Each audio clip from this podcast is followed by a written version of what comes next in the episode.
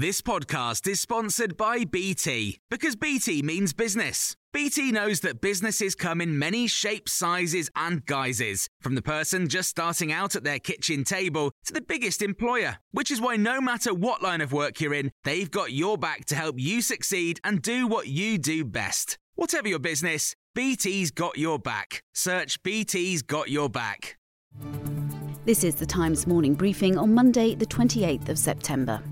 It's now illegal to refuse to self-isolate when told to in England, with fines of up to £10,000. Anyone who tests positive for COVID-19 or has been told they've been in contact with someone who has now has a legal duty to quarantine. It comes as a study commissioned by the government found just 18% of people who had coronavirus symptoms bothered to self-isolate. Meanwhile, ministers are reportedly considering bringing in tougher lockdown measures in parts of England.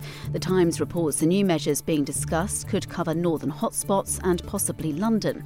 Times Radio's political correspondent, Charlotte Ivers, explains what this could mean. We're looking at a situation whereby pubs, restaurants and bars might be asked to close for a time-limited period, probably about 2 weeks. And also, crucially as well, households will be banned from meeting each other inside. So if you aren't in the same household as someone, you cannot go to the pub with them, but also you cannot go over to their house for dinner or for any other purpose. Nearly two-thirds of the population of Wales will be under lockdown when new restrictions are imposed in Neath Port Talbot, Torfaen and Vale of Glamorgan at 6 tonight. The country's two biggest cities, Cardiff and Swansea, had restrictions applied yesterday evening. Elsewhere, and students at Manchester's Metropolitan University are now free to leave their halls of residence after lawyers questioned the legality of security staff enforcing a 14-day quarantine on 1,700 of them.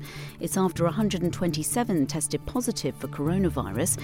University bosses say they hope students will still continue to do the right thing and self-isolate. This student says she will follow the rules. I'm not going to go home when I'm positive and put all of my family at risk. So it's just like something I've got to do. I don't really have a choice of whether to stay or not. Like, it's a no-brainer. I'm obviously going to stay. They've said to us that we can leave, but our parents have got to pick us up. You're not allowed to get on public transport or anything. More than 10 million people have now downloaded the government's contact tracing app. There were 1.5 million venue check-ins on Saturday and 460,000 QR code posters had been downloaded and printed by businesses.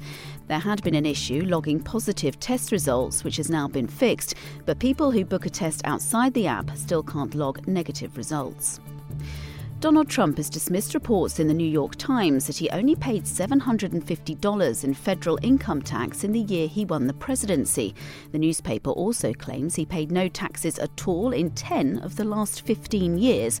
The president's refused to publish his tax records, but says the reports are not true. Totally fake news. Actually, I paid tax, and you'll see that as soon as my tax returns. It's under audit. They've been under audit for a long time. The IRS does not treat me well. They treat me like the Tea Party, like they treated the Tea Party. They don't treat me well. They treat me very badly. You can hear more on these stories throughout the day on Times Radio.